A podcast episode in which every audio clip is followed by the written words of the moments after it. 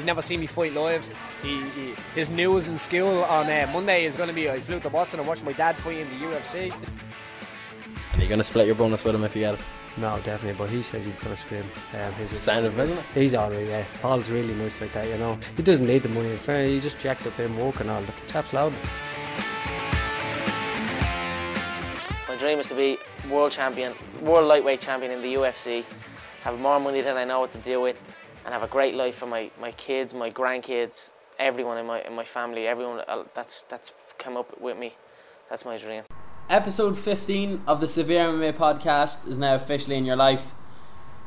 Andrew McGahan here, as always, joined by the beautiful Sean Sheehan, who is currently in a rather unfortunate predicament, aren't you, Sean? Yeah, absolutely burning to death here. It's it's. Uh, How many degrees is it? Let me just check my computer one second. Oh, I'll get my Snapchat open while you're getting the computer. 17 degrees Celsius, which It is is practically- 15 here in the northeast. ah, sure the sunny the sunny southwest I'm in like, of course. You're closer to the equator. That's And what? yeah, that's the reason. Two degrees in difference.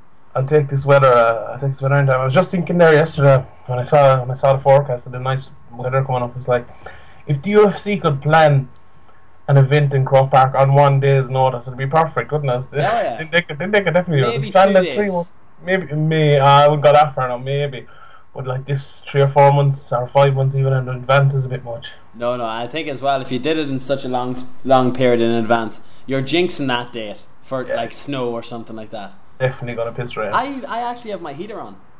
Have you really? Jesus. Yeah, I- because I- my the the room that I'm in, the computer room, which is my old bedroom, is actually the uh, it's the coldest room in the house.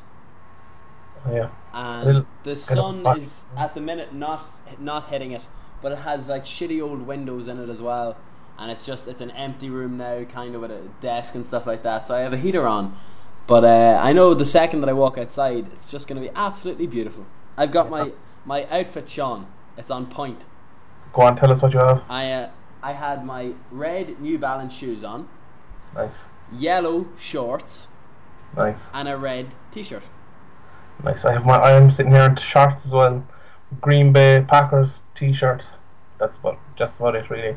But I'm inside the window here, and I can't open my window because I hear all the noise. But just fucking sweating bullets, as we said there. A few weeks ago. Sweating bullets, yeah. You're Yeah. dead right. I actually just got a Snapchat from Murty asking for a shout out on the podcast. And Marty, hard things. I actually have a funny story about uh, him that I may or should or should not tell. Um, Tell it. Tell it the fuck. I took a Snapchat of people a couple of mo- a couple of weeks ago, and I put the phrase Allah Akbar on the Snapchat, and I put it on Yeah. my story, and um, I got a Snapchat off Murdy, uh, saying Andrew, what the fuck? it turns out uh, he's Indian or he's himself. So. Quickly moving on. yeah, I bet you regret me telling that story now, Sean. Edit, edit, edit, edit. No, no, no. We leave it. It's already Yeah, out there. okay. Uh, no offense. It's just just a laugh between me and a couple of my friends. You know, God is great. Allah Akbar. Um, Sean, Yeah. moving swiftly off the topic. Tell me about um. What can you tell me about Adelaide? I'm burning up here. I've I've gone so red. Tell me about the land down under. Apparently, it was a good night of fights. I, I went to sleep and didn't watch it till the next morning.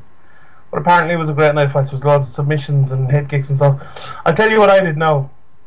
I went to bed. I got up at like half eight in the morning. I watched the two main fights. I wrote my, I wrote my uh, review. I looked through all the rest of the results and stuff, and I, I spent about I'd say maybe 15 minutes going through all the rest of the fights, looking at the finishes and stuff, and that's all it took.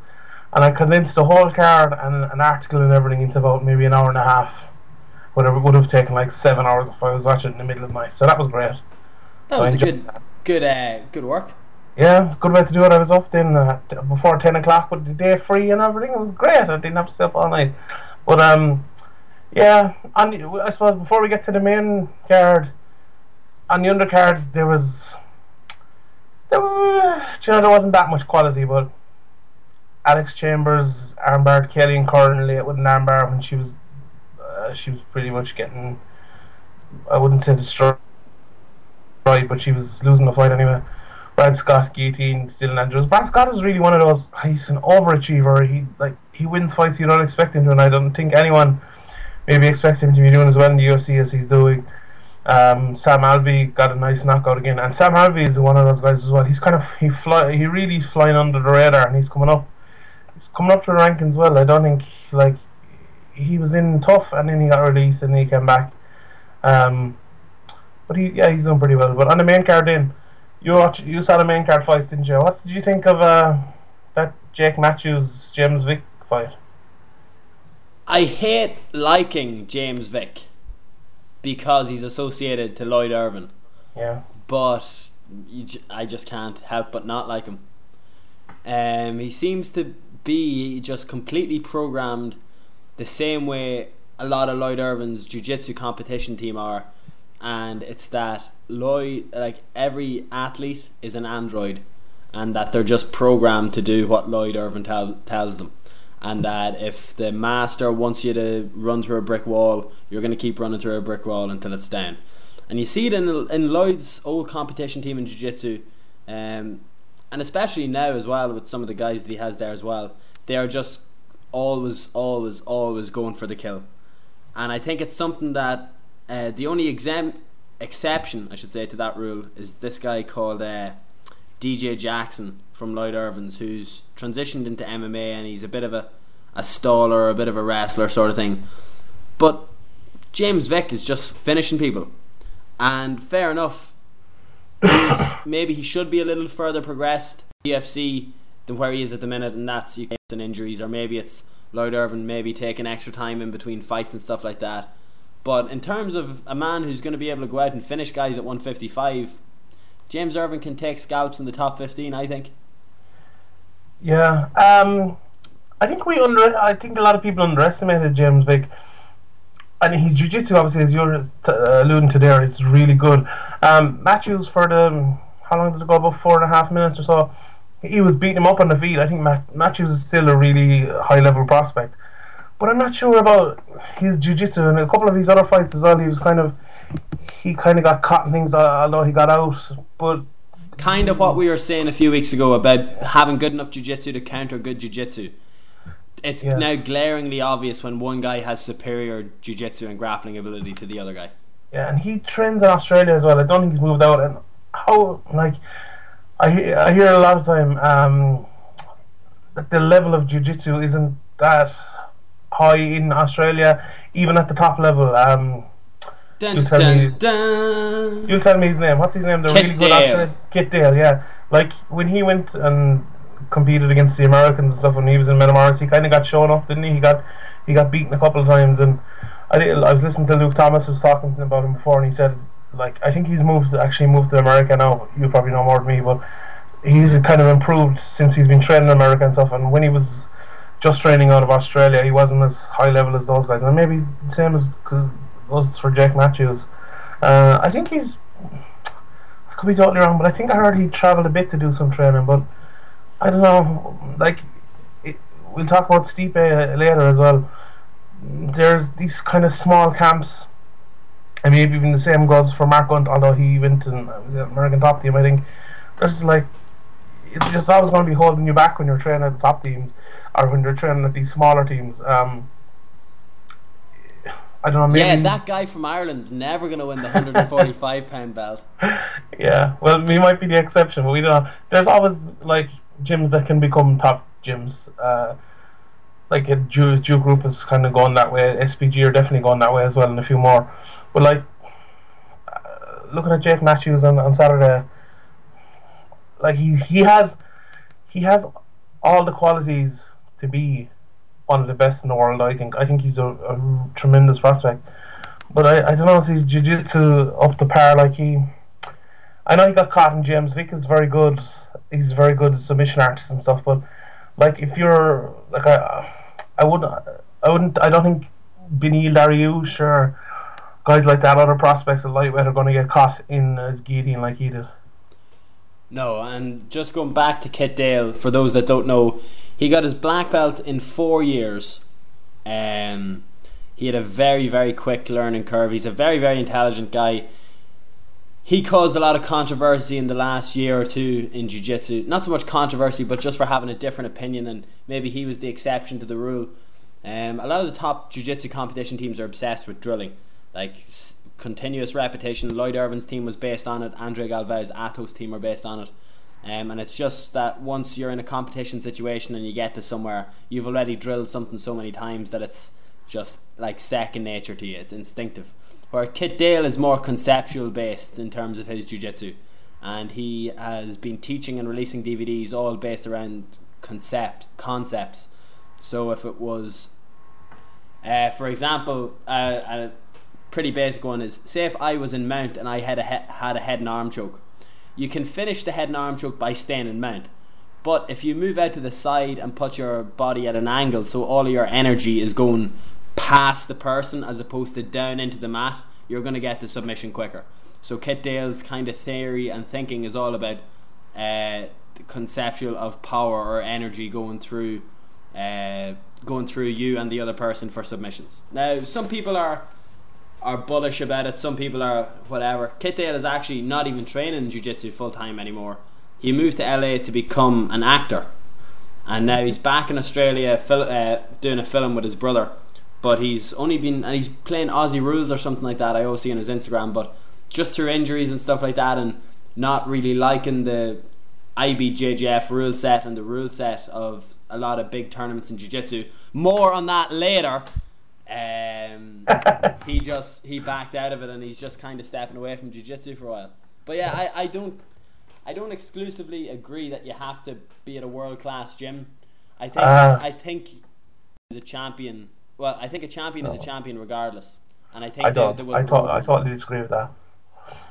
There's huge. Um, if you look at the lads over in over in Bloody Elbow there, Zen, Simon, and Bash Wyman, who used to be there, he's with now.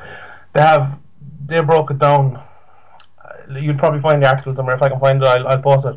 But they broke it down how many guys come from top gyms to be uh, champions, and how many guys move to top gyms and then become champions rather than becoming champions at their That's- at like a small gym. Yeah, you've, you've just you, like you've you kind of more eloquently uh, put my point. A champion will always find a way to become a champion, and he'll move to a gym to become a, Oh, a, yeah, a okay, top champion. I don't mean that some guy who, I don't mean like you'd put Conor McGregor in a shed in Dundalk with two sparring partners and he'll become a world champion. Yeah. But if you put him there initially, he'll find he'll gravitate his way towards someone like John Kavanagh Yeah. or American Top Team or AK and become a world champion. Yeah, that's true. I think it's I think it's very uh, it's always maybe not for us, maybe not for me, maybe not for you, but there are people out there that can spot something like that straight away to know that this guy has it, this guy doesn't has it, this guy thinks that he has it. Uh, Eddie Bravo speaks very highly of his jiu-jitsu coach, uh, Jean-Jacques Machado. Also, Joe Rogan's jiu-jitsu coach as being one of the best spotters of talents.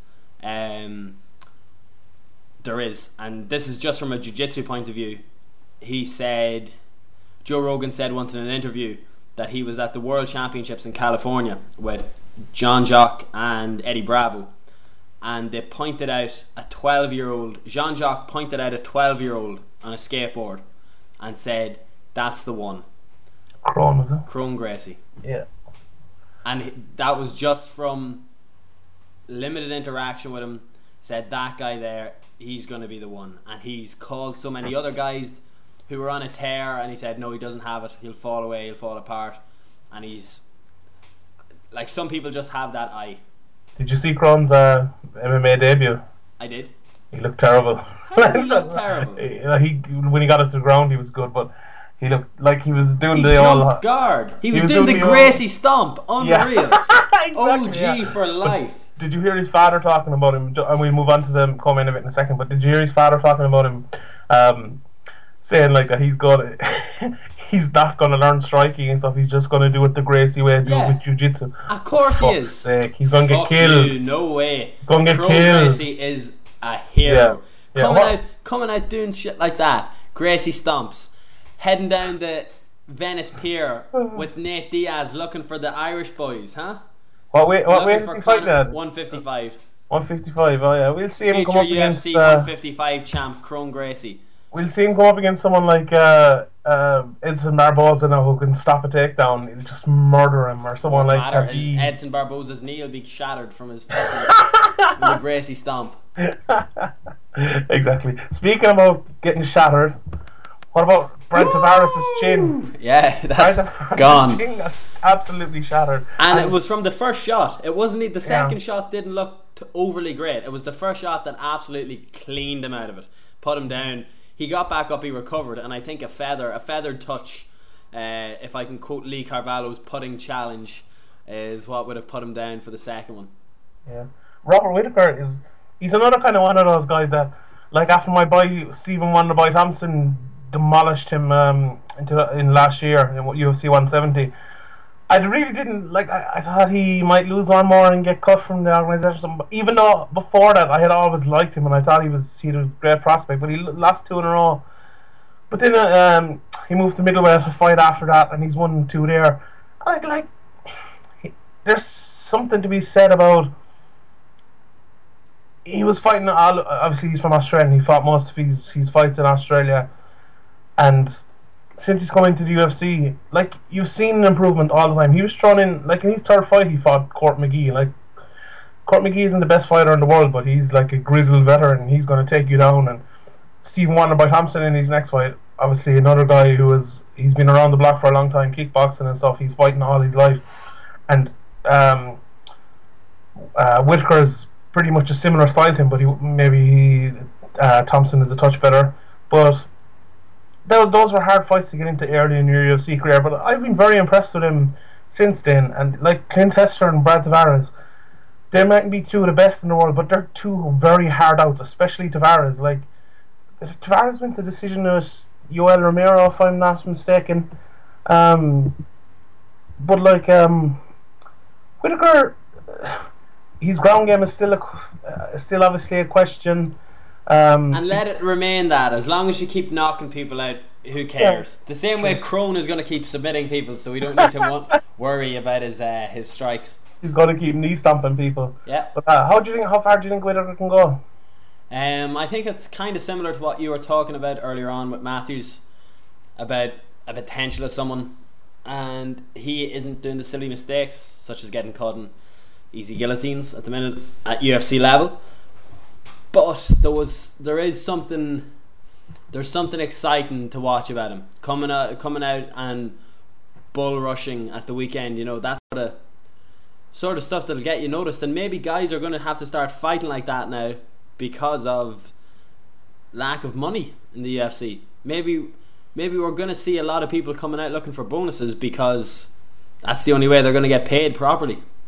Yeah, Sad but Maybe. true. Yeah, might make for make for more exciting fights, but yeah, tell I- no, just just on on the finish. The Yeah. left was beautiful, and it was the left pretty much bang on the. You know that we talk about a sweet spot on the chin. It Yeah. found it, but I was watching back, and unfortunately, you can't slow it down, or if you can, I don't know how to. What was the second shot? It was it was a right hand, but it looked like the most glancing of blows. Uh, was it two left hands he hit him with? I can't think now 100%. But he hit him with one shot, as you said, and he rocked him. And he went down to his knees, but he kind of bounced back up before he hit the ground. Yeah. I think he hit him with.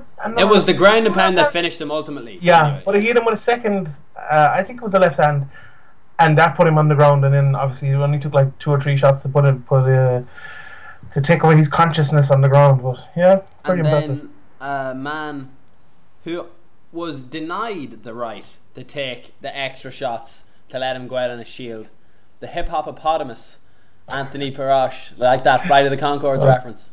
God, I've never seen that. What you you've Oh. never? That's like, oh my god! I'm trying to think of a good example here.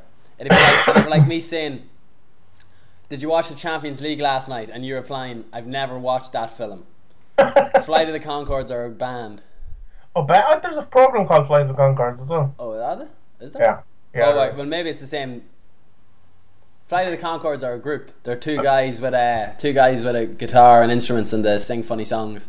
They had a song called the hip about the hip hop hippopotamus, whose lyrics were bottomless. Yeah. You don't give a fuck. Okay, go on. Fine. Yeah, tell I me how tell me how bad you felt for Anthony Perosh then. I don't care. I didn't feel that bad for Anthony Perosh. Like he, he's won his fair share of fights now. He's had his innings. Um, yeah. Like, do you really care about this fight? I don't. I just. Don't. Well, let, let's just talk. How shit does Ryan Bader feel? uh, pretty shit. Maybe. I would feel pretty shit if I was Ryan Bader after watching that fight.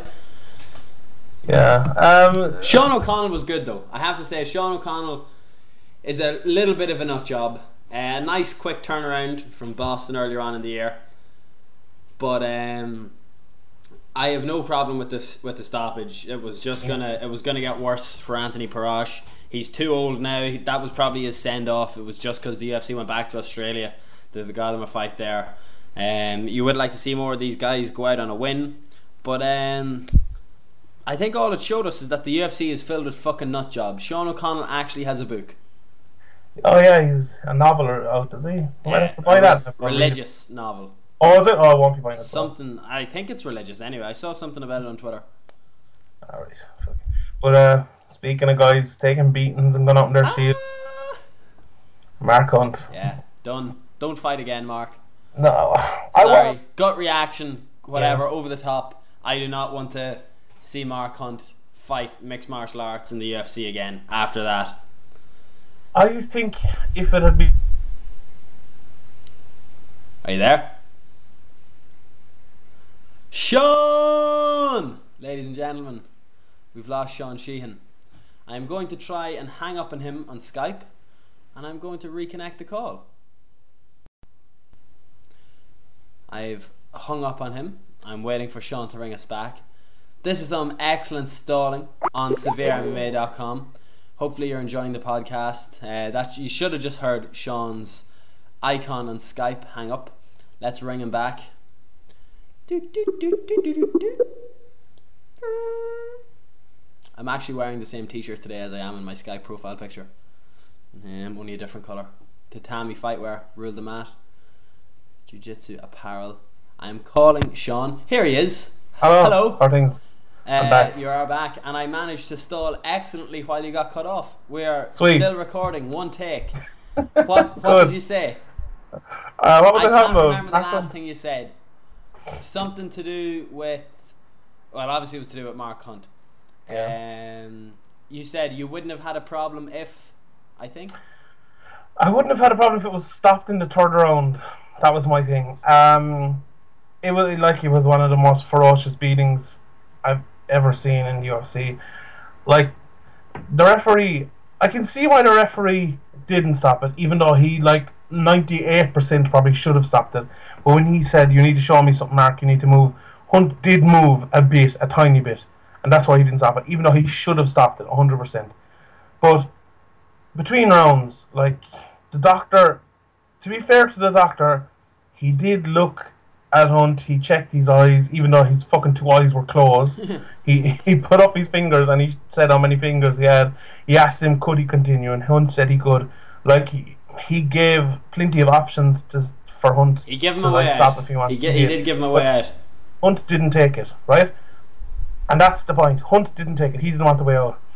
Then it comes down to the corner. It's the corner's responsibility to take him out. And like uh, when that fourth round was over, Mark Hunt was not winning that fight. He was finished. That fight was over. Like I've not. I don't know what. Like that's disgusting that they sent him out for the fifth round. Like if I wasn't writing my review on it, I would have turned that fight off because it was like we spoke about it last week, and you spoke about Tommy McCaffrey getting knocked out. It was hard to watch. Like this was fucking hard to watch. This was one of the worst fights. Like uh, I've no interest in watching MMA like that when when people are like allowed to take just a ferocious beating like he took. That fight should have been stopped, and his corner should have been ashamed of themselves. But like uh, with Mark Hunt, like those, those corner guys, who like who are they? We don't really know who they are. Like maybe if it was someone bigger, if he was training at ATT or if he was training at one of the big camps, maybe they would have pulled him out because like they'd have more authority or something. I think Mark Hunt basically kind of trains himself, and those guys are kind of just training with him or whatever. But I don't know. It's bad. Like, it was terrible. and it it, it's terrible. it's bad from the point of view that like I personally have seen stuff like that happen in Ireland at amateur shows.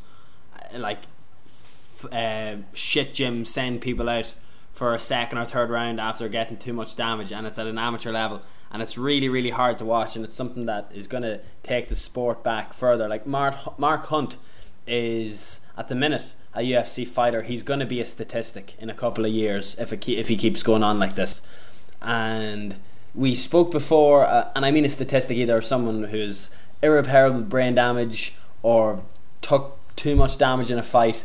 Rocky being held against the ropes versus Ivan Drago sort of scenario. Uh, the one shot that was too much for him. Am I right? Was that Ivan Drago did that to him, or was it Clubber Uh, Clubber Lang? I don't know. I think it could have been. Uh, no, maybe, yeah. it was Ivan. It was definitely yeah, Ivan. Ivan was after Clubber. Yeah. Yeah. But of course, Ivan was after Clubber. You didn't even need to think of that. I was just trying to figure out what fight he got the brain damage in. if you go by his speech, he's had it from the first film. yeah, exactly. Yeah. Um, so yeah, Mark Hunt. Hopefully, a nice run he had from the man that was offered the uh, his contract to be bought out to producing some of the nicest UFC heavyweight moments in history.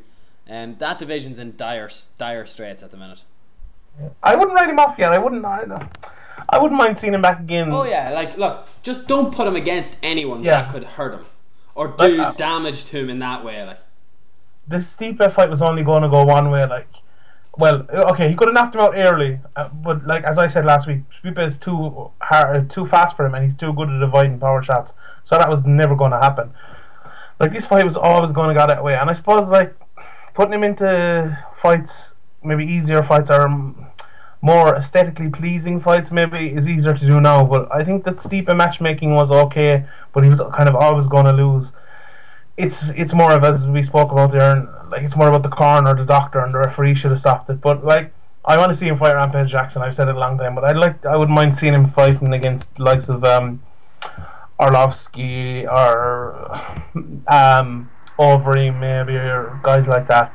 Frank Mir, know, he's fought Roy Nelson before, but um, yeah, like and especially with I know this shouldn't fo- um this shouldn't be part of the thinking from us, but it'll probably be part of the thinking from the UFC. Like that heavyweight division is pretty light, and when you've guys like Mark Hunt who are known guys who are really light and who are like who are still pretty good fighters, you won't want to lose them. Like Mark Hunt was beating Fabricio Werdum in the last fight until he got knocked out as well.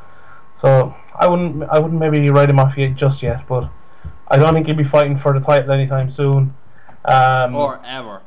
or uh, yeah, like you know, like that fight just should have been stopped. John Kavanagh, I think, spoke about it on, on Twitter on Sunday morning or Saturday night or whenever it was. That like someone asked him if one of his fighters are in that shape, would he have taken him out? And he said, "Yeah." And I hope that's true, and I hope it's true for every coach. Like, there's no point sending your fighter out. Let him. The whole point about throwing in the towel or taking a fighter out is so they're there to fight another day. And like Mark, those two and a half rounds Mark Hunt went on the last day, they might mean he won't fight another day. That's that's how serious this game is. Like this isn't tiddlywinks. Like someone can get seriously hurt in there, and like what happened to Mark Hunt on Saturday night should never happen again. It should be a, it should show everyone else that like you have to you have to get your fighter out there after in dire straits like he was. Did you know that throwing in the towel is actually not like a, a method of stopping the fight? I think it was changed. I was talking about Graham with Because this the other day. remember, yeah, remember Nate Diaz had the towel thrown Yeah, in on him. That was gangster as fuck. Like, Yeah, but they they were allowed to do that at that stage. I think it was changed just before that. We must look it up. Actually, I must look it up and find out for sure.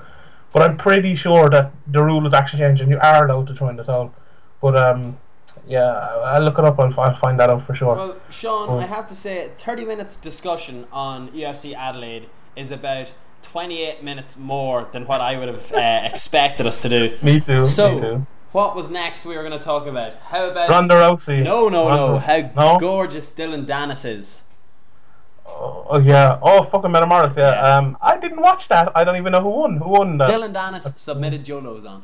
Oh sweet. My Was it good? hero. Uh, yeah, just completely controlled Dillon that uh, Joe Lauzon. Submitted him with a lovely Darce choke. That was the only uh, submission that I actually saw on it, and I only saw the GIF. Didn't watch the whole match, but I was just told he was Yeah. absolutely smashed. I am looking forward to going back and watching it. Um, I saw Meta- the Barnett one. yeah, Metamoris really needs to do something. They're just trying to sh- shoot themselves in their foot at the minute. I like the idea of like no fans, no eh, just in a gym, recorded and released sort of thing. But Really? Yeah, I think there's something cool about it. I don't know why. I do like it, but I just think that they're trying to be something that they can't really be at the minute. The only way Metamoris is going to be exciting and aesthetically pleasing to try get maybe people to watch it that haven't got an interest in jiu-jitsu is if you've got ridiculous size mismatches.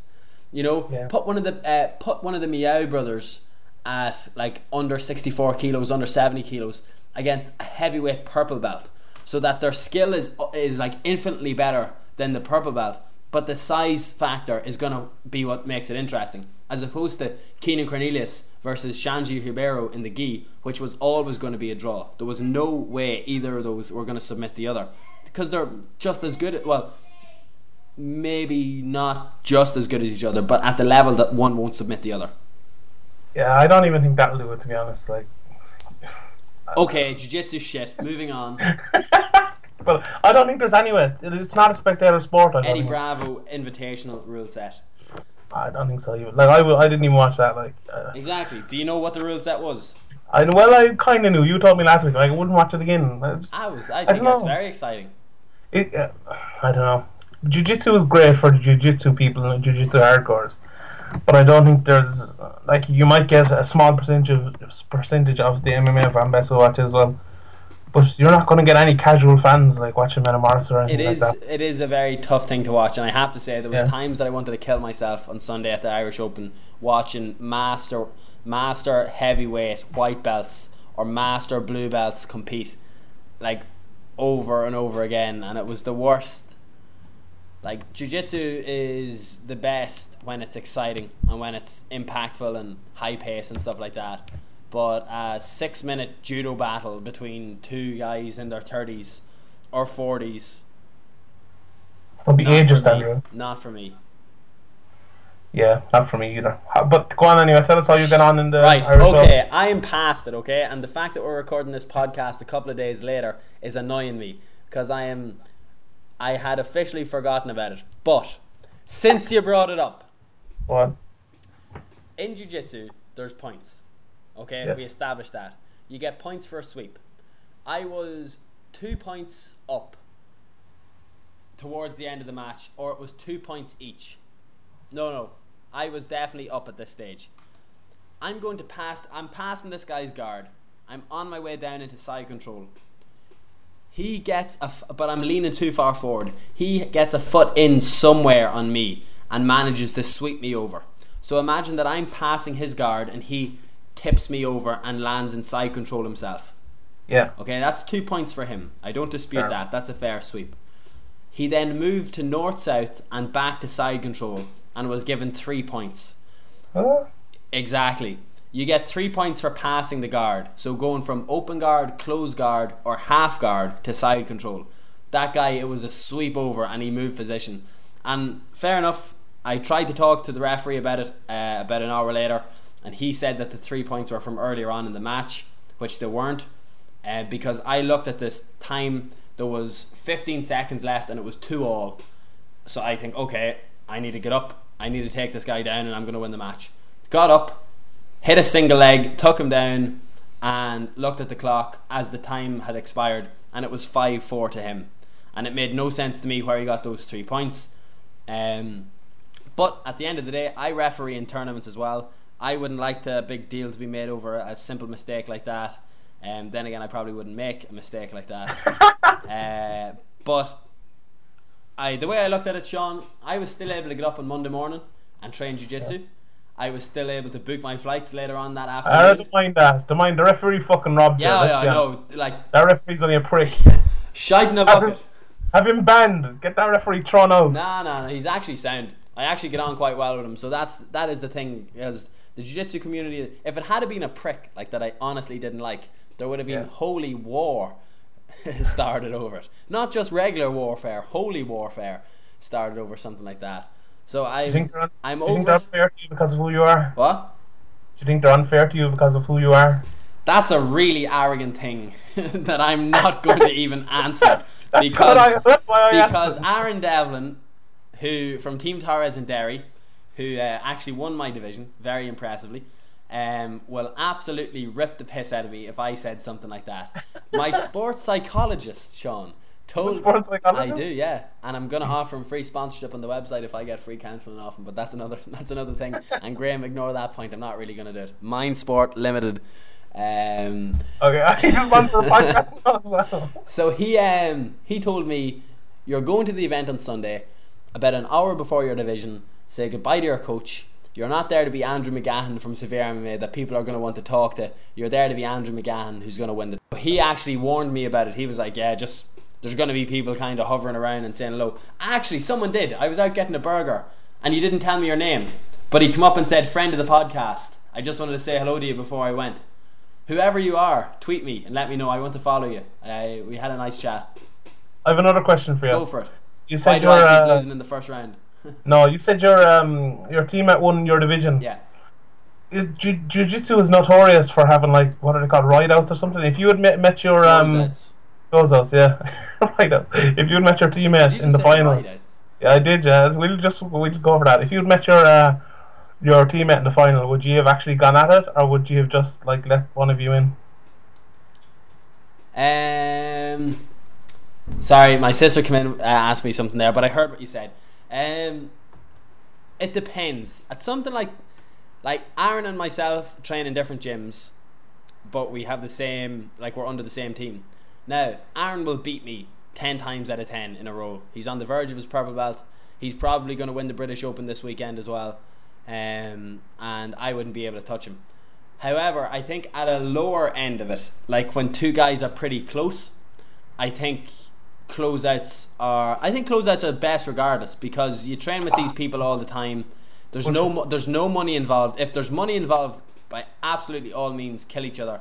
Or if there's like a paid trip or something like that as a prize. But if it's just for a medal at a shitty tournament or just a tournament in general, then you don't fight each other because if you get a victory over someone who you train with every single day, it like no matter what about there being no ego, there is a little bit of ego involved in it, and it, it I don't like that. It will hang over.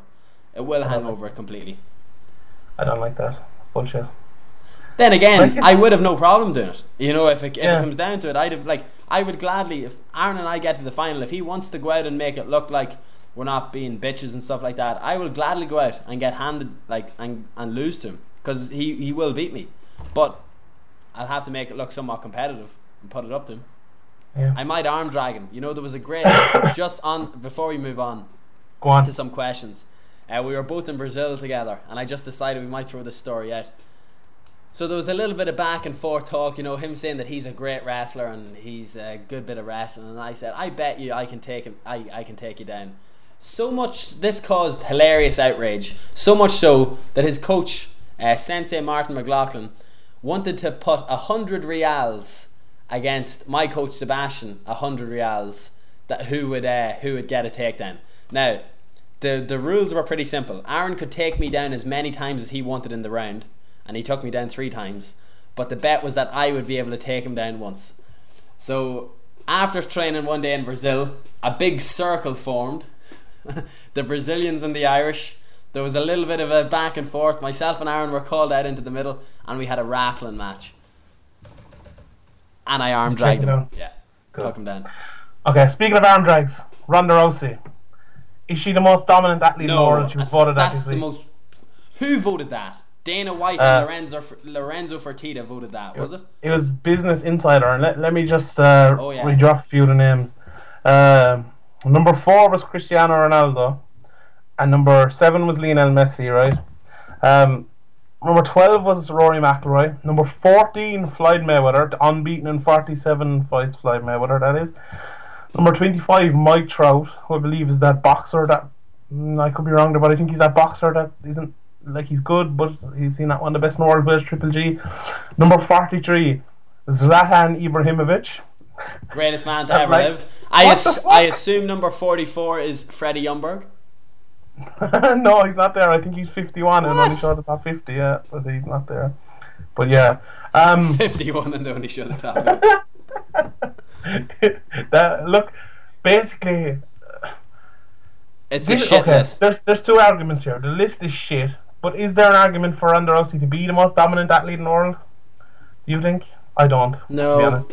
And look, I'm competition is too terrible. I'm all for hyperbole and shilling, but Ronda Rousey is the best female fighter in the world. That's fair enough. Uh, Katie Taylor. uh, outside of Katie Taylor. Um, but wh- who did I see? Mookie Alexander and someone else talking about like, where the fuck is Serena Williams? Like even Yeah. even if you're just talking, about not even athletes. If you're talking about most dominating female athletes, Serena Williams won her first ever Grand Slam title in 1999, and she is still winning them. 19 Grand Slams later, Ronda Rousey has been fighting for under four years, under five years. And won a bronze medal in the Olympics. No, look, I'm not. I'm not. I wouldn't even. That's I, good, like, I wouldn't even dare insult. Like I would, medalling at the Olympics is outstanding. Regardless, I, I disagree. Now I'm not going to take a shot at her for that. Like, because that's Bronze good, like, but when you're talking about the most dominant athlete in the world, like, does Serena Williams have a gold medal in the Olympics? Probably. Yeah, I'm not sure. so. She's third on the list behind LeBron James LeBron. well. Yeah. The thing about Ronda Rousey is she's unbelievably dominant, but like if you look at Serena Williams, she has really good competition. Like, okay, I'm not the biggest tennis fan or anything, but there's lots of women that have won Grand Slams and that have beaten her plenty of times and stuff, and, And she's, she's still beaten a lot of prettier people than Ronda Rousey has beaten. yeah. Let's let's not let's not yeah, let's true, not move true. Mm-hmm. away from the real issue here. Is who beats the prettier people? That's true. It'd be worse if Ronda Rousey was beating the prettier people though, because you feel bad then. But yeah, who's Ronda Rousey beating? Like she's beating Cat Zingano, like level of competition like Cat Zingano, Liz Carmouche, Sara McMann, Alexis Davis. Like how can you put her as? She's dominant, okay, but like it's the level of dominance. So like I could be dominant in fucking uh, in MMA as well if I was fighting fucking lot of children or something. And basically that's what they are. And uh, when you look at Ronda Rousey's level, like she's been an athlete her whole life. She's been a judoka her whole life, and like a lot of the people in MMA at the moment are pretty new to it. Like, um, the, uh, we spoke about it a lot in podcasts previous, but Ronda Rousey's head and shoulders above everyone else at the moment, and that you have to take that into account when you're making up lists like this. But yeah, basically they did it to get clicks and stuff, and uh, that's exactly what they did. So moving on to this weekend, UFC Manila. Thriller in I'm- Manila. Yeah, exactly. A I'm similar jealous. to the thriller in Manila. I'm you know jealous of my no? brothers over there. What's that? Go on. Oh, that the lyrics I just rapped. Mm, Tell, say them again. Do you not I- know the uh, the notorious B.I.G. remix that's going around at the minute? No, I don't really listen to music that much. What about you blocking someone on Facebook, on Twitter because they said the Killers were shit? I didn't actually. Oh, well, you I should've. It was a, it was a joke. You should. Yeah, but I, I should have. Yeah, What's your the best band What's ever. your brother doing in uh?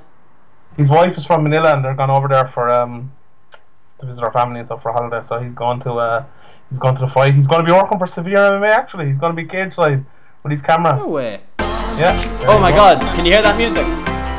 No. Are you sure? Yeah. Oh, well, it's definitely going to end the podcast. uh, what happened there was I had my Spotify on my phone and I was trying to find the lyric for you, and I had Spotify also open on my computer, and it just started blaring out in my ears. It really scared me. But you can't. The way my computer is set up is that you can't hear what's coming out through my computer. So for all Ah. you, you keep talking, Sean. I'll just I'll just put dramatic music over you at random points, and you won't know what's going on. Yeah, don't do that. Yeah. But um, yeah, this is a good card, kind of. Are you putting music over me now? yes. Sorry, go on. This weekend. Uh, yeah. It- this weekend is a good card. Like the, the prelim, the fight pass prelims and the Fox Sport One prelims or fight pass for us aren't really great. Uh, there isn't really much to talk about. But on the main card, you have the return of Philippe Ben over, which is yeah, come you can take that or, or leave it. The top four fights are pretty good. Uh, Dong Yu Lim, who's a really exciting welterweight, is fighting Neil Magny, who's one of those guys who's kind of flying under in a row now. He's got uh, like um he's a bit of a a Matt Brown type character. Um, you don't know how far he's gonna go really, but Lim is like really exciting. He's fucking big, hard hands. He, I, I'd probably favour Magny in that fight, but um, should be a good one anyway. Mark Munoz, Luke Barnatt. Mark Munoz's last fight, obviously he's uh, Filipino American, so that should be the crowd should be on his side. Then you've uh, Mousasi against Philippou, another good fight. I think Mousasi should win that, and then Edgar against Faber. We spoke about it before, but are you still picking Edgar? Say something motivational about Frankie Edgar. Um, he's good at wrestling. I don't know. Something motivational. I don't know. Tell me. You're gonna love listening back to this. Oh no! God. Okay, I'm done. I'm done. I Graham promise kill- I'm done. kill. Doesn't matter as long as we don't go over 30 seconds of music. We're untouchable from copyright. Uh, bet- that's actually probably not true. So if anyone don't like try to take us up on that because this will be a good episode. I don't want to take it off the internet. Um, do I still think Edgar is? Gotta be favour. Yes, easily. Yeah. Did- I, I've put. Uh, do you disagree? no, no. I've, I've bet Jeremy Botter three pints of uh, beer. He thinks Faber's gonna win. I've, I'm taking Frankie Edgar. So. Um, I just think um, I saw something great. Obviously, all of Urijah Faber's losses have come in title fights, but Yeah. I think all of them, bar one, have come in main events. Was that another thing that I saw? Uh, yeah, well, if they're title fights, they're probably in main events. Which Yeah. one wasn't in a main event? Mm, Let me look at them. maybe they've all been main events then. Probably have, I'd say. I just don't. Maybe he doesn't have the bottle. Maybe it's big game nerves. I don't know what it is, but Frankie Edgar is too good. I think for Urijah Faber, his hands, his speed. As I said a couple of weeks ago on the podcast, I will not be shocked. It wouldn't like I wouldn't wake up thinking, "OMG, what the fuck." Uh, Urijah Faber dropped Frankie Edgar with a jab or a cross and then jumped on a guillotine, made his way to the back, or rear naked choked him that wouldn't shock me in the slightest. But more than likely, we're going to see the result that Frankie Edgar went to town on Urijah Faber. Uh, he has better wrestling than him, better striking. Um, Faber's kicks, maybe leg kicks, wear him down a little bit, slow him down. I think the way to beat Frankie Edgar is to slow him down.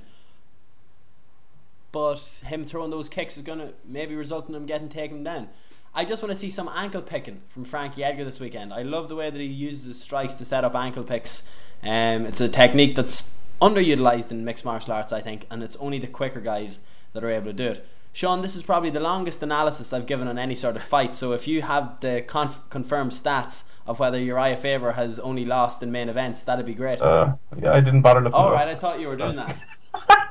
No. Fuck's Uh, I just didn't bother in the end. That's all right. But uh, there's a big difference between ankle picking Cubby Swanson and and uh, Oh, he's done, he's done more than ankle picking. I know, I know, I know, but of late, um, I think both fighters aren't what they used to be. Really, there's a lot of talk, mostly from M- American MMA media, about Frankie Edgar being this.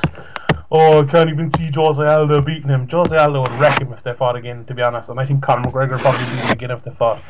Um, F- Faber is. I think Frankie Edgar will win. The, Faber, Frankie Edgar isn't as. He's lost a bit of a step. He isn't as what he used to be, but he's still a pretty good fighter. He's definitely top four in the world in in um, featherweight. I think Urijah Faber. This is the last time Urijah Faber will. Um, main event. I'm not sure about main event, but I don't think he's beaten uh, Edgar. I don't think he'll beat Cruz if they fight again. I don't think he'll beat Barão or TJ Dillashaw. Um, that fight against Francisco Rivera was pretty shocking to me. Like Rivera was winning that fight, um, and Edgar, he got lucky. Really, he. Well, I wouldn't say lucky. He was was it Mario Yamasaki was the referee, and he uh, poked Rivera in the eye and didn't got a bulldog choke on him it was kind of a cheap win, really. I don't like he looked terrible in that fight.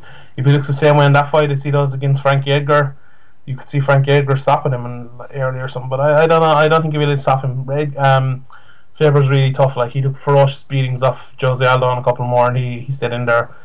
Um, yeah, I think Edgar's. It's unusual when you see a guy coming down from a higher weight and you see, uh, like, and you see a guy coming up from a lighter weight and they meet in the middle. Can- but the guy at the just- higher weight is faster. Yeah, Well, Frankie Edgar Edgar, a- uh, Frankie Edgar should be 135. Yeah, he probably. Well, I think 145 is his perfect weight, to be honest. I think he cuts like I assume like wasn't the thing that he cuts like really really little for 155 and then it was kind of dietary changes that were able to get him down to 145 easier. Like- I think he's good by 135, but I think he's best at 145. Um, uh, and I think especially at this time, uh, this time In his career, yeah. yeah. he'll be moving down. Word. But yeah, as I say, I think uh, Edgar is probably faster than um, Faber. He's, as you said, he's better wrestling. His striking is a whole lot better. And the thing about Faber is he's been a good fighter for years, but I don't think uh, like improvements in his game have really come on a lot in the last four or five years. Like when Duane Bang Ludwig came into um, Team Alpha Male, okay, he was the relationship fell apart maybe a couple of years in, but you saw big improvements in Benavidez' striking, in especially Dillashaw's, Chad Mendes. Mendes. You, did, you didn't see that improvement in your Faber I don't think. Faber ever worked with him too exclusively. I Mm. Yeah. think there was a the, the whole talk was that they just never got on from the from the get go. Yeah, but that's a big reason as well why Faber, I think, uh, like he didn't win the title, he couldn't get over the line in the end, and uh, I think that's why Edgar's going to beat him as well. There we go, Sean. Any questions? There's a Uh, lot. You, I have to say, you you're the man that knows Twitter. Is there a way to turn off a notification for someone favoriting your tweet? Mm. Because it's fucking Uh, on, annoying. your, on your phone or on your? Uh, well, on my ads, like I don't get a notification for a favorite on my phone. But when I go onto Twitter and I see like twelve notifications, and I think, oh god, something's cool happened, and then it's like ten of them are people favoriting tweets that I'm tagged in. That's disheartening. yeah, I don't. I don't really go onto my computer too much, so I don't really see them. That's on Well, my uh, phone though. On your phone? Oh yeah, well yeah, that happened to me as well. Oh. Yeah, I just get over it. okay, moving on. I had 1.1 million impressions on my Twitter last How do you last find month.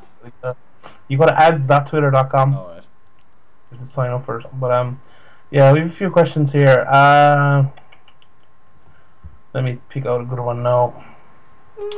Um, we spoke a bit about it last week, but from Fionn Healy at Fionn Healy PT on Twitter, uh, what do you Is that Fionn Healy Magua? Yeah, It is. Ah, very good fighter, or very Oh, really? good. Yeah, well, very good. Uh, I trained with him when I lived in Dublin in the SBG City Centre gym. very good jiu-jitsu. Think he's making a transition into MMA. He was away somewhere. I know that. I think he was away living somewhere, or he was finishing up in college. I think he was in Trinity. Anyway, sorry. Go on. Yeah, we we have a similar question as well from um, Chris Poole on Twitter as well. They're basically asking about the Reebok deal again, and do we think it's fair? And basically, what can be done to make it more fair? We, I know we spoke a bit about it last week, but we've kind of had time to think about it now. Do you think there's anything that can be done, or anything that should be done? No, they're they're fucked.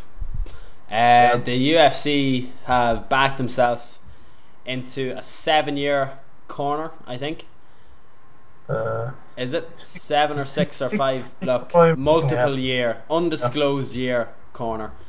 Uh, Ed Ruth signing with Bellator the other day, and even at this stage, a guy who's a wrestler who had in his bio future UFC champ signs Yeah. with Bellator and cited the ability to negotiate his own sponsors as one of the main factors that he has signed a developmental deal. Like he won't even consider MMA until 2017 unless he thinks he could have a shot at the 2020 Olympics. And even then, it could be until 2021 that we see an, an MMA debut for, from him. And he's still signed with Bellator. Like, this is bad for the UFC. And the pay scale that they released is absolutely shocking. The amount of fighters that have come out in support of it. Matt Mitrione said, fair enough. Dana White got on to me and said he's going to have to try and make things right. Dana White said something about trying to patch things up with Myles Jury and Reebok, and I think that stemmed from the fact that he had been talking to Reebok about his own deal himself before Yeah. they had signed the deal with the UFC. But, like, when we spoke before about fighters being guaranteed sponsors and it's a good thing, maybe European based fighters, Australian based fighters, pretty much anywhere outside of the US where it might be helpful, that's fair enough. Yeah. I, but I then agree with that. someone like Ramsey Nijem, do you know, who said he made more, like uh, considerably more than two and a half grand in his second UFC fight from additional sponsors. That's where the, the telling sign is. For example, I don't think a company is sponsoring Norman Parke two and a half grand um, for sponsorship. And that's a Yeah. fair enough statement because he's having to give away gloves for sale on his Twitter and his Facebook pages, like by selling them. Now, I'm not saying maybe he's just doing that a bit of extra cash or whatever, but I definitely think there's that Reebok deal will help some fighters, but it will cripple most. Yeah, I think like they need to find some sort of solution. Maybe give them one um sponsor, even like a walkout, an exemption. well, maybe not a walkout T-shirt or yeah, something like that. Um, like if they could wear a T-shirt while they're warming up and they're shown on camera, and uh, like even a spot on their on their shirt or a spot on their T-shirt or something like that, where they can earn uh, one sponsor more. The NBA have that, don't they? Uh, The NBA sure, have have an apparel sponsor, but you're allowed one yeah, but you you can have your shoes. You like you can have a Nike sponsorship Your and stuff. It's the same, and yeah, it's the same in soccer and stuff like that. But if they could find something like that, um, yeah, I think some fighters are happy with it. Like you saw Paul Redmond tweeting, and you saw Norman Parke tweeting that like well, he didn't know why people are mad and stuff. But I think the vast majority of fighters are not too happy with it. Um, Hey, there you go. Paul Redmond, another example. No way Yeah. was he getting two and a half grand from a sponsor in Ireland. Yeah, but the, you know, as we spoke a bit about it last week as well, is now you'll know her, uh, your manager, if he's earning his money or not. They're having a manager summit as well over in Las Vegas. Some of the in Las Vegas, some of the biggest managers in MMA are going to be at it to discuss what they're kind of uh, thinking about doing. The talks of a fighters association, although that's a different discussion for a different day. But um, yeah, uh, like if you're a fighter and you're already in the UFC, like if I was in that position now, I'd be like saying to my manager, "Can you get me outside sponsorship?" And I'd be like, "You have six months to do it, and if not, you're gone." Because you don't really need a manager now. Get a solicitor or something when you're uh, renewing your contract on a like on a weekly basis, and then once that's done, go back and have no manager. Keep your ten percent or twenty percent or whatever it is, earn yourself another bit of money. So That's um, it. Do you think the UFC yeah. are doing this to try eradicate managers? maybe. Because remember, Like, think, it's a good way of doing of, it. think of how many times Dana and Co have spoken about the problems that they've had dealing with man- managers in the past. Yeah, definitely they have. Yeah. Or But, um, how someone like Nate Diaz gets got a big signing on bonus so he'd have a lower disclosed pay so he doesn't have to pay his managers as much. Yeah, yeah, definitely. They don't like, especially Mike Kogan. They don't like him.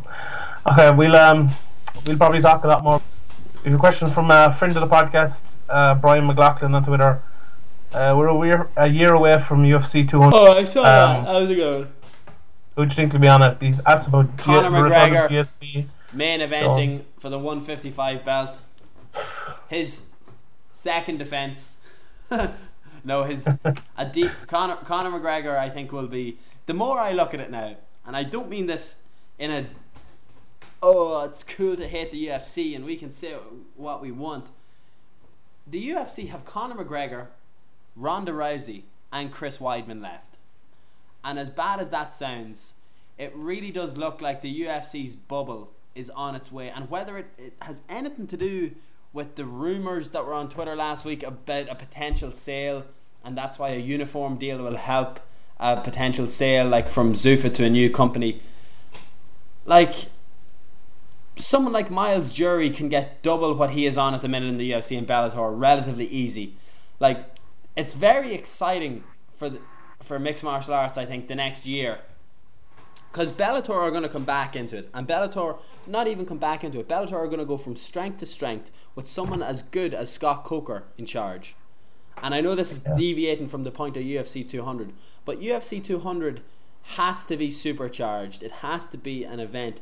And out between people not caring about Demetrious Johnson, Jose Aldo not learning any English, Cain Velasquez coming out of the womb in a cast, and Jon Jones running off with his bong and a bag of, and a 50 bag, like Like you all. and a bag of yolks. Uh, Allegedly. I, I preferred my 50 bag quote. What? Um, that's like all they have is all they have is Conor McGregor and I've just been brought in dinner here. All they have is Conor McGregor and Hold on, hold on. What's dinner? what's dinner? What you having for dinner? Uh, chips and a cod steak. Ah, no good. I had a lovely bit of bacon and turnip and spud there just before I Bacon, came on. bacon and spud. Mmm, Oh. delicious. Anyway, UFC 200 Yeah. dream card or dream main event? Just dream main event, so go on. I don't know. Ronda Rousey versus Cain Velasquez. no. Um, Conor McGregor will. I think it's not beyond the realm of possibility. It's him. Pettis or Khabib or something like that. I know we love Khabib. Um, whoever it is that he's fighting, it could be Khabib, but it won't be Khabib versus someone else. You know, it, they're gonna. Yeah, yeah, I know It'll you mean. have to be Conor or it'll be Ronda Rousey. Yeah, That's I the think only be. two people you could main event that, unless somehow Anderson Silva fights George St Pierre. Maybe. I, I think it'll be. I'm still hoping for a super fight. I think it'll be a Jon Jones super fight, whether it be Weidman or uh, Velasquez or whoever's the heavyweight champion at that time. That's what I'm hoping. Yeah. Um, a question from uh, your good friend and my good friend Nicola Sheehan over on, on Twitter as well. She, uh, we were speaking about Reds earlier. He's been posting a lot on Instagram. She says about cutting weight. Do you think he'll be announced for the Scotland card? Uh, yeah, wasn't it something like ten weeks or something like that? He's pretty much like giving it away. It's the worst secret in the world. Paul Redmond like inadvertently releasing his fight details through how much he wants cupcakes. Now, yeah. now that you mention it, I'm gonna uh, a first ever on the podcast. Um, one second. Open the Snapchat account. Well, Paul, uh, we're just talking about how if you're going to be on weight for your next fight, since you keep saying it's in ten weeks. Here's a picture of my dinner: fish and chips. Enjoy. So I'm sending that to Paul Redmond now on Snapchat. Um, yeah, it looks like he's going to be on Scotland, or maybe he's going to be on the undercard of Vegas. It's still ten weeks. Yeah. Uh, yeah, I think he'll probably be on Unless you know card. something I don't know, Sean. Ah, I can't say anything. Uh, yeah, we'll see. We'll see. We'll see. But Duffy's already Uh, on it, and flights are Duffy's very it. cheap. So Irish are. fans, book your flights to Scotland now. They're really Yeah. cheap at Ryanair, something between twenty and thirty euro.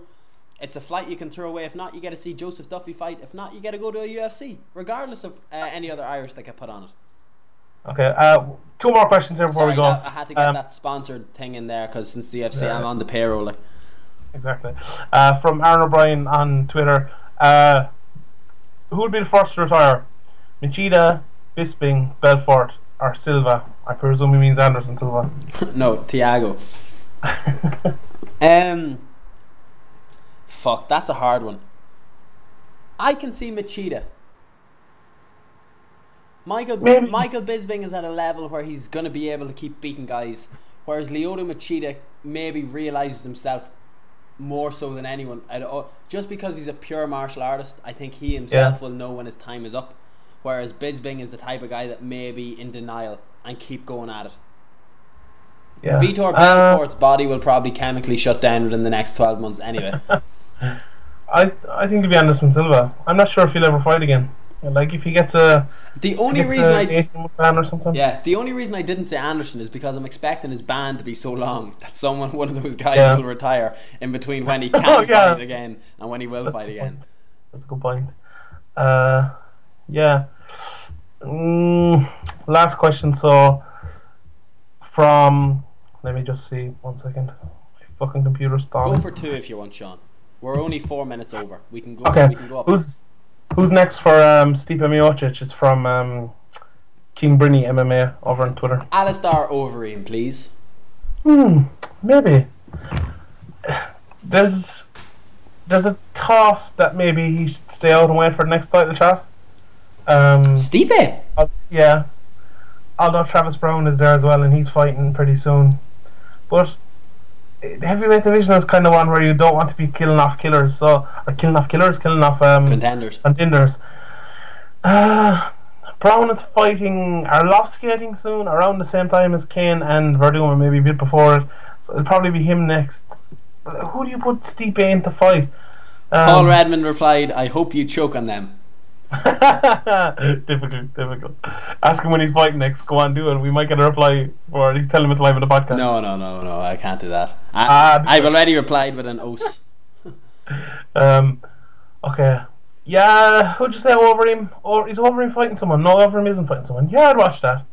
Put him, put him in there and it's offering. Fair enough. Okay, very last question.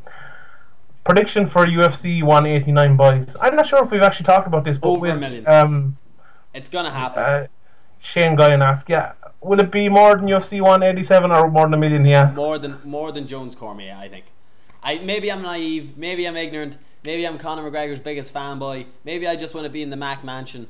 All of the promotion that's gone on so far. Think of how long ago the media tour was, Sean, and I think away how, Yeah. how far away the fight still is, and everybody wants wants to see it. Uh, I think it's oh, gonna do. I, like, and the fact that Conor's in America can do all the US based media, can do more like media to promote the pay per view, uh, the pay per view buying audience. Considering it's international fight week, the hype that they're gonna put behind it, he's gonna do the million. I Jones Cormier, I'm just looking here, did 800,000. Oh, was it? I thought it was seven hundred and something. No, 800. That was that was pretty big, like at the time. There was a lot of hype behind that. Uh, Jesus, I don't know. Jesus. Jesus, I always like to look at these on kind of fight week and like uh, if you if there's a bit of a brawl, but not a brawl, but like if there's a showing match or a shout match or something on uh, in the media tour or in the or in the me- in the media workouts, whatever you want to call them, and the the weigh-ins, it could uh, you could change That the number a win lot. is gonna be the best win ever. yeah, it's gonna be mad. thousands of Irish people at it. Conor Yeah. McGregor dehydrated to the point of delirium, probably on an erection. This is just it's all all the all of it's gonna kick off. He needs to bring back the the pink underpants. Oh, he well. does. Yeah, I think it'll do somewhere between. I think it'll beat John the Cormier. I think it'll do somewhere between eight hundred and. I'd be surprised if it did a million. I'd I'd say nine hundred thousand. That's what I think. Uh, what about UFC one eighty seven? That's coming up next week. We'll talk about that next week. But how many boys do you think that'll do? Like he, um, he lost Jones, but he still has Vitor against Weidman, and Weidman is actually a pretty good draw. I think. Um, a lot of his fights have drawn well, and people know him because he fought Anderson and Lyoto. Uh, It's and- annoying because I would have sorry I would have thought the Jones Cormier one did better than it did. So like I, I want to say six hundred thousand for this fight, but is it really two hundred thousand worse than Jones and Cormier considering how much hype Jones and Cormier had? Maybe Chris Weidman's fans are similar to him, you know, a withdrawn, soft spoken, nice kind of guy that doesn't mouth off about things. Unless No. it's when he's just knocked out Anderson Silva and he's calling him a disrespectful piece of shit while he's walking around the ring. Aside from that moment of weakness from Chris Weidman, um, I'd like to I'd like to see it do somewhere six hundred thousand plus. I think it deserves it. I think Chris Weidman and Vitor Belfort is the fight that I've wanted to see for quite a while, and for whatever reason or another, uh, it hasn't happened. I think it'll do four hundred and fifty thousand, and here's why. Here's why. It's coming only a couple of weeks after a lot of people spent a hundred dollars on Mayweather against Pacquiao, and four point four million people is the number, the final number on that. huge. That's big. Only a couple of weeks after, like people can't afford to spend spending that much money, and even bigger than that, maybe it takes five hundred boys away, five hundred thousand boys away. Khabib is off the card. Like, look look at all those. Hmm. Man, That's Russia just- shuts down when Khabib Nurmagomedov fights. exactly, exactly. But uh, yeah, Khabib is really the star of the show. He would have brought him on. But uh, yeah, just before we go, my boy Wonder Boy, he's fighting Jake Ellenberger. Ellenberger, quick pick for that before we go. What do you think? Uh, Ellenberger surprised me in his fight against Josh Koscheck, but Wonder Boy is gonna brutally knock him out.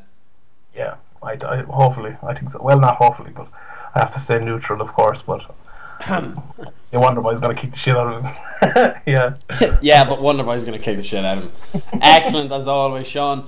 Um, another podcast in the books, five twenty seven. I may be on the verge of recording a top secret interview that will be released separately from the podcast in the next couple of days. I'm waiting on a phone call. I'm waiting on a WhatsApp. If I don't get it in 15 minutes, though, it's a beautiful day. I'm going to some jiu-jitsu training. Um, the British Open this weekend, Sean. I'm coming to make amends. Where's that on? It is on in Coventry. I'm flying out on Saturday afternoon. Oh, wait a minute. Do you like Fight Like Apes? You don't even know No. who Fight Like Apes are. No idea. Okay, they're a band, an Irish band that I actually really like. Um, Their new album is out on Friday. If you buy their album on Friday, you get a free wristband to their gig in Whelan's on Saturday. So they have a 2 p.m. matinee gig. I'm going to go to it. And I'm flying at 20 past 6 in the evening. Is that a recipe for disaster? You don't drink though, so you'll be grand. Oh, yeah. No. What's that got Ah, to do? with it? Like, who, who would be off their tits at an over 12s gig at 2 o'clock on a Saturday? Actually, no, I'm, I'm not even going to jinx that because there will be someone there off their tits. Of course. Yeah, yeah. Fuck's sake. Okay, either way, assuming I don't miss the flight, I'll be competing Sunday morning and flying home Sunday evening. Do you want a present back from Coventry? Actually, no. There's nothing. I there's do, yeah, nothing in do. Coventry. There's. I assume it's a shithole. Give me a flag. I A flag. A, A flag. sticker. Why a- a- you sound like a Northern Irish person talking. flag. The flag. I know. Give my flag, boy. Flags. Flags. Uh, I'll get you a sticker rock. Do get me a sticker on. That'd be nice. A Coventry sticker rock. Is there anywhere in Limerick that sells sticks of rock? No, Jesus. Surely there is. Actually, before we go, have you ever heard of the shaggy sheep? No. There was a fella in my course. Oh wait, no, never mind. I think he lived in Clare, not Limerick. Oh, oh, that's the worst thing Yeah. anyone has ever said to me. I know, sorry, but How- he was the uh, manager of a tourism shop called the Shaggy Sheep, and it was the funniest thing ever listening to him talk about it. But no, in the podcast, like What? uh, accusing me of being from Clare. no, but your next door neighbours. How dare you? Sorry, yeah, I know, no, I knew you were from Limerick. I got Yeah. him mixed up. I thought he was from Limerick. Okay, all right, you're talking your way You're out of it. Limerick's Okay. finest. Exactly. Thanks. Exactly. That'll Well, until then, if you want to get in touch with Limerick's finest on Twitter, at Sean Sheehan BA. If you want to get in touch with the sex bomb of the Northeast, um, at Pete Carroll. and if you want to get in touch with me, the the man who keeps losing in jiu-jitsu tournaments in the first round at Andrew McGahan underscore. And if you want to tell Graham how you're so disgusted and you're not listening to one of these podcasts again, Graham MMA. Since when is he Yeah. on Twitter? Uh, years, I think, but he, I tag him in it the odd Yeah, time that, when for the laugh, like, is it? people keep, keep thinking that I'm running the Severe MMA account. Yeah, because he had to "Oh, change the bio. Account is Yeah. run by Graham.